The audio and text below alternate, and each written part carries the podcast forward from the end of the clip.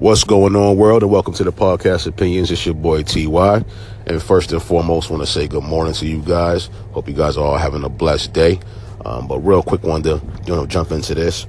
Um, how soon should you jump back into dating after a breakup? I was talking with someone, and they said they that we should jump right back in immediately.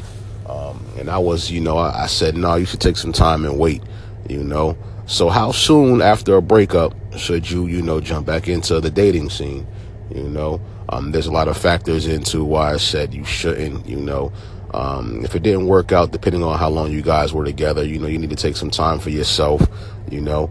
Um, if there was kids involved, you know, if there was, you know, other things involved, family involved, you know, it takes, it takes, you know, a toll on everyone as well. Now, if you're just in a fresh relationship and it didn't work, you guys were only together for a couple of months, then, you know, that's something different, you know.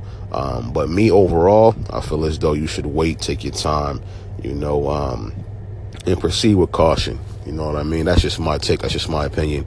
Let me hear from you guys and find out what you guys think. All right. How long after a breakup should you jump back into a relationship? All right. You can follow us on social media. Our Twitter is a few opinions and our Instagram is opinions underscore the underscore podcast. And you already know, as always, God bless.